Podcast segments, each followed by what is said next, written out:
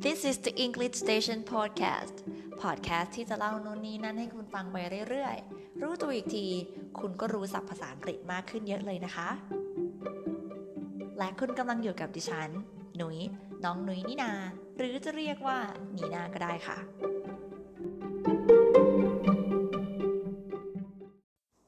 สวัสดีค่ะ นี่คือ episode ที่ 2 นะคะ ของ The English Station Podcast ใน episode นี้เราจะมาว่ากันด้วยเรื่องของ people's characters ก็คือลักษณะนิสัยของคน โดยที่วันนี้เราจะมาฝึกพูดถึงนิสัยคนอื่นค่ะ เราไม่ได้พูดถึงตัวเอง ซึ่งการที่เราพูดถึงคนอื่นเนี่ยแน่นอนมันต้องมีคนที่เราเอ่อรู้สึกชื่นชม หรือคนที่เราอยากจะตำหนิใช่ไหม วันนี้เราจะมาเน้นกันเป็นเฉพาะอย่างยิ่งเวลาที่เราแบบมีนิสัยแบบเนี้ยที่เราไม่ชอบ เราควรจะพูดถึงคนคนนั้นยังไง ให้คนคนนั้นไม่ได้ดูแย่ โดยเฉพาะอย่างยิ่งตัวเราเองเนี่ยเราไปว่าเขาไม่ได้แปลว่าเราจะดีกว่าเขานะคะ กรุณาจำไว้เสมอว่า what we say about others is a reflection of who we really are การที่เราพูดถึงคนอื่นเนี่ยพูดว่ายังไง สิ่งสิ่งนั้นแหละมันก็คือ a reflection เงาสะท้อนมาว่าจริงๆแล้วเราเป็นคนยังไง เอาละค่ะ สมมุติว่าเราอยากจะรู้ เราอยากจะเป็นคนไปถามว่า คนคนนี้เป็นคนนิสัยยังไงหรอคำถามที่เราจะถามนะคะ มันคือคำถามที่ถามว่า what's she like หรือ what's he like what is จุดๆเนี่ยค่ะ ใส่คนเข้าไป แล้วก็ใส่ like ข้างหลัง what is John like what is Michelle like what is Amanda like Amanda เป็นคนยังไงหรอ John เป็นคนยังไงหรอ Michelle เป็นคนยังไงหรอ เจอ like ค่ะ ไม่ได้แปลว่าชอบนะคะ ถ้าเจอ like แล้วคู่กับ verb to be อยู่ด้านหน้าเนี่ย มันจะเป็นการถามถึงลักษณะว่าเป็นอย่างไร ไม่ได้ใช้ถามเฉพาะแค่ลักษณะนิสัยของคนเท่านั้นนะคะ ถามได้ทุกสิ่งอย่างในโลกใบนี้เลย ยกตัวอย่างเช่น what summer in Thailand like summer ในประเทศไทยเป็นยังไงหรอคะ หรือ what's it like to live in New York what's it like มันเป็นยังไงหรอคะ to live in New York ในการที่จะใช้ชีวิตอยู่ในนิวยอร์กหรือ what's it like to be a singer การเป็นนักร้องนี่มันเป็นยังไงหรอ คือเราไม่รู้ใช่ไหมเราก็เลยถาม หรือ what's it like to be a teacher เป็นครูนี่มันเป็นยังไงหรอคะ เนี่ยค่ะ ใช้ถามลักษณะได้เลยทุกสิ่งอย่าง ทีนี้วกกลับมาที่ what's she like what's Amanda like Amanda เป็นคนยังไง เวลาเจอคำถามแบบนี้สิ่งที่เราเจอบ่อยมากเลยคือ ชอบตอบโดยใช้คำว่าแบบ she like อย่างเงี้ยไม่ใช่นะ เราจะตอบ ลักษณะนิสัยโดยใช้คำที่เรียกว่า adjective ใช่ไหมคะ ก็คือคำที่ใช้บรรยายลักษณะของสิ่งต่างๆ ภาษาไทยเรียกว่าคำคุณศัพท์ ซึ่งการใช้ adjective เนี่ยสมมติว่าเรามีเพื่อนคนหนึ่งชื่อ Amanda ใช่ไหม แล้วแบบอะ Amanda เป็นคนยังไง เราเลือกมาหนึ่งคำก่อน ก็คือคำว่าเป็นกลางนะคะ interesting interesting ไม่ใช่ interesting นะคะ we say interesting แปลว่าน่าสนใจ เป็นคำกลางๆ เนาะ เราจะมาบอกว่า Amanda เป็นคนที่ interesting วันนี้นุ้ยจะพาพูด 3 แบบค่ะ ก็คือแบบที่ 1 Amanda is ใช้คู่กับ verb to be เพื่อบอกลักษณะ Amanda is interesting แต่สิ่งที่ verb to be มันให้เราได้ มันให้เราแบนอะคือมันเป็นการฟันธงว่า Amanda เป็นคนที่ interesting คือมันไม่ได้มีมิติหรือไม่ได้เป็น คือมันให้เราเราความหมายเดียวคือเราฟันธงไปแล้วว่า Amanda is interesting แบบที่สองนะคะ เราจะเปลี่ยน is ให้เป็น verb seem s e e m seem seem เนี่ยมันแปลว่าดูเหมือนว่า มันเกิดจากการสังเกตของเราสังเกตจากพฤติกรรมเขาหรือจากเรื่องที่เราได้ยินมาอะไรอย่างเงี้ยเราก็จะพูดว่า Amanda seems interesting อืมฉันคิดว่าเขาดูเป็นคน interesting คือมันแปลว่าเราไม่ได้ฟันธงนะ ว่า Amanda เป็นคนแบบนี้ แต่เท่าที่สังเกตน่าจะเป็นแบบนี้ค่ะ ส่วนอันที่ 3 เป็นแบบที่เราอยากให้เอาไปใช้มากเลย เป็นแบบที่เรารู้สึกว่ามันมันดีอะค่ะ แต่มันก็มีข้อระวังเหมือนกันเนาะว่าใช้ยังไง ประโยคนี้เราจะพูดว่า I find Amanda I find Amanda interesting เราใช้ verb find ค่ะ F I N D find ที่แปลว่า ค้นหา ค้นพบหรือค้นเจอเนี่ย ซึ่งสิ่งที่เราควรจะต้องระวังเลยก็คือ เราจะพูดโครงสร้างนี้ได้ก็ต่อเมื่อ เราได้มีประสบการณ์ตรง คือเราได้สัมผัสมาด้วยตัวเราเอง ไม่ใช่คนอื่นเล่าให้ฟังอะค่ะ อย่างเช่นถ้าเป็นแบบนี้ I find Amanda interesting ก็แปลว่าตัวเราเองเนี่ย ต้องได้เคยไปคลุกคลี หรือเคยได้ไปพูดคุยกับอแมนดาแล้วเรียบร้อยนะคะ หรือไม่งั้นยกตัวอย่างเช่นอะสมมติเชียงใหม่ ตัวเราไม่เคยไปเชียงใหม่ เราไม่สามารถมาพูดว่า I find เชียงใหม่ interesting ไม่ได้นะคะ เพราะว่าเรายังไม่เคยไป เราก็ต้องเลี่ยงไปใช้เป็น I think เชียงใหม่ is interesting ฉันคิดว่าเชียงใหม่ is interesting แบบนี้หรือไม่งั้นก็เป็นเชียงใหม่ seems interesting seems ก็คือดูดูแล้วน่าจะ interesting เนาะแต่ห้ามใช้ find ถ้าคุณยังไม่ได้ประสบกับสิ่งนั้นโดยตรง โอเคไหมคะ ซึ่งพอเราพูดถึง verb find แล้วเนี่ย มันก็มีคำถามหนึ่งที่ตัวเราเองเนี่ยใช้ผิดเข้าใจผิดมาแล้วคำถามนั้นเขาจะถามว่า how do you find how do you find แล้วก็ตามด้วยสิ่งที่เขาต้องการทราบ เช่น สมมติ Amanda เหมือนเดิมค่ะ how do you find Amanda ประโยคนี้ไม่ได้แปลว่า คุณเจอ Amanda ได้ยังไง ไม่ใช่จ้า มันแปลว่า what do you think about Amanda what's your opinion คุณคิดยังไงหรอ ความคิดเห็นของคุณต่อ Amanda เป็นยังไง ในวงเล็บจากที่คุณได้ไปสัมผัสมาแล้วด้วยตัวเอง อะไรแบบนี้ how do you find Amanda well I find her interesting ฉันก็ find her พบว่าเธอเป็นคนแบบนี้ เนี่ยค่ะ ซึ่งถ้าเราจะชมเขาหรือพูดในพูดถึงเขาในแง่บวก มันไม่มีปัญหาอะไรเลย เราสามารถชมไปได้เลยเต็มที่ she's so nice เขาเป็นคนดีมาก she's very friendly she's very hardworking ขยันมาก friendly มาก she's easy going สบายสบายเลยไม่เครียดนู่นนี่นั่น ซึ่ง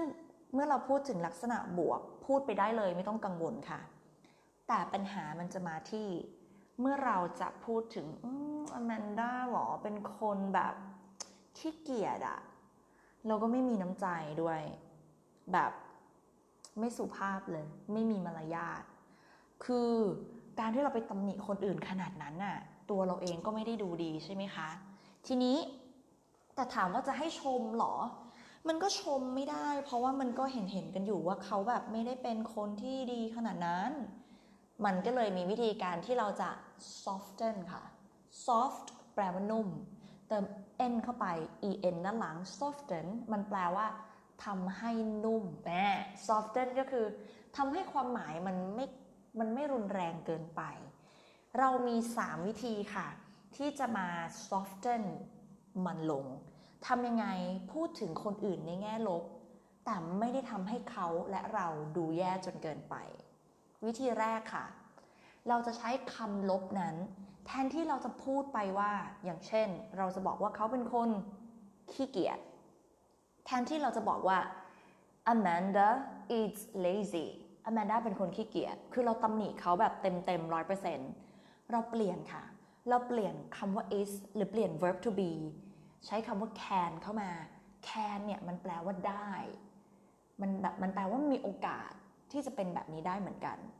พอมี can ปุ๊บ is ก็เปลี่ยนเป็น be ค่ะ เพราะว่า can จะต้องตามด้วย verb infinitive ของ is ก็คือ be โอเค ข้ามค่ะช่างมัน can be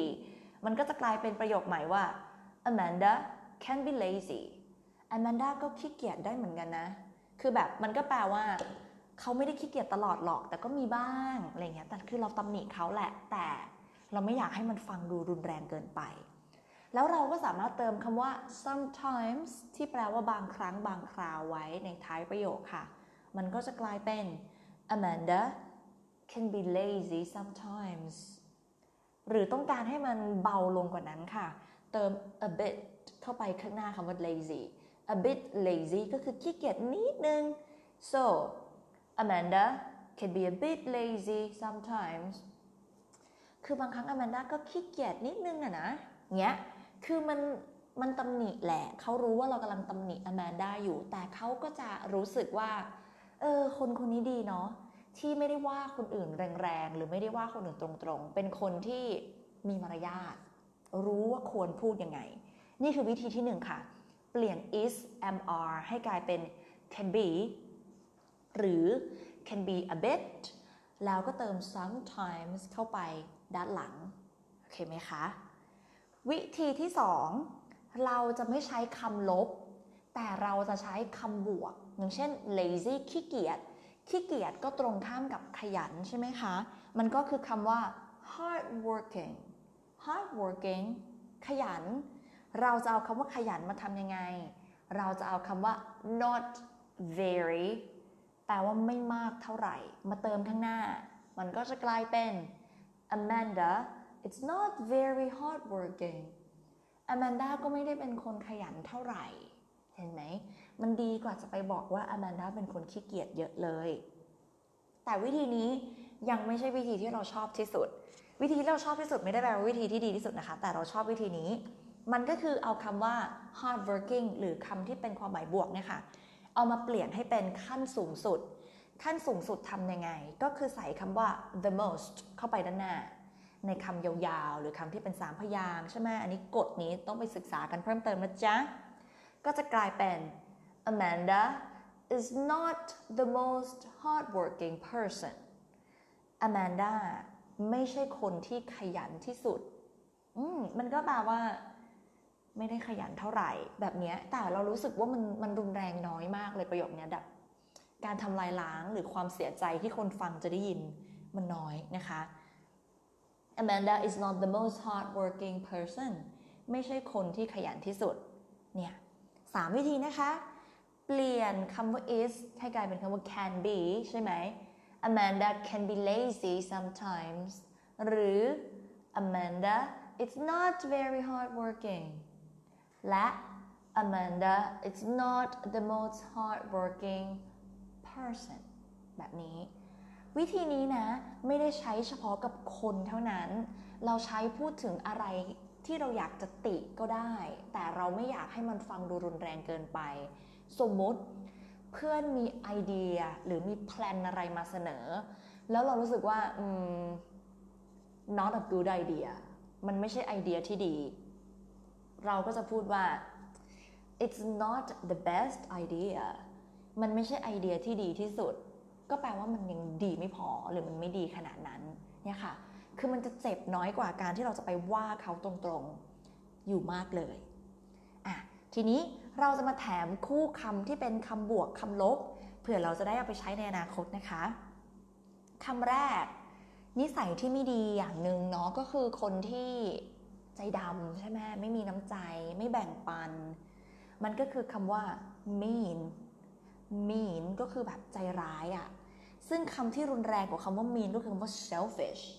ถ้าเราไปตราหน้าใครว่าแบบ she is selfish คือหูเขาเป็นคนเห็นแก่ตัวคำนี้มันแรงมาก เรา soften มันค่ะ โดยการ she can be a bit selfish sometimes แบบนี้นะคะ หรือไม่งั้นเราจะเปลี่ยนเป็นคำที่มีความหมายบวก ตรงข้ามกับ selfish หรือตรงข้ามกับ mean ก็คือ คนที่นึกถึงคนอื่นใช่ไหมคะ คนที่มีน้ำใจ คนที่เอื้อเฟื้อ มันก็คือคำว่า generous generous คือคนที่พร้อมจะให้ พร้อมจะแบ่งปัน เอื้อเฟื้อเผื่อแผ่ หรืออาจจะเป็นคำว่า thoughtful thoughtful thought ก็คือคิดใช่ไหม thoughtful ก็คือคิดถึงความรู้สึกคนอื่น ไม่ได้คิดถึงแต่ตัวเองเท่านั้น มันก็จะกลายเป็น she's not very generous หรือ she's not the most generous person เขาไม่ใช่คนที่เอื้อเฟื้ออะไรขนาดนั้น อย่างเงี้ยค่ะ คู่ต่อไปค่ะ คือคำว่า pessimistic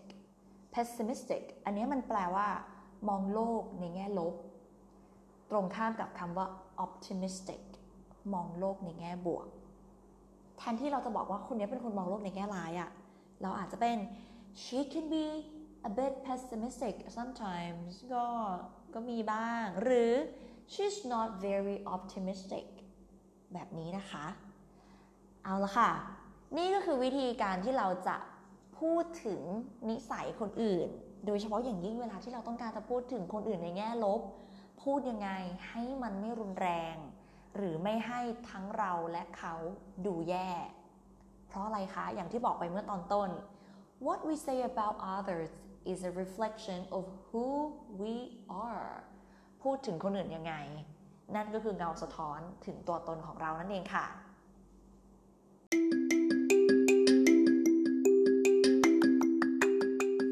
Thank you so much for listening to the English Station podcast. And please don't forget to subscribe, like, and share.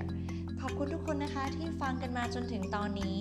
แล้วก็อย่าลืมกด subscribe กด like แล้วก็กดแชร์ด้วยค่ะ เพราะความรู้ดีๆ แบบนี้ไม่แบ่งปันไม่ได้แล้วค่ะ จนกว่าจะพบกันใหม่ใน episode ถัดไปนะคะสำหรับวันนี้ขอบคุณและสวัสดีค่ะ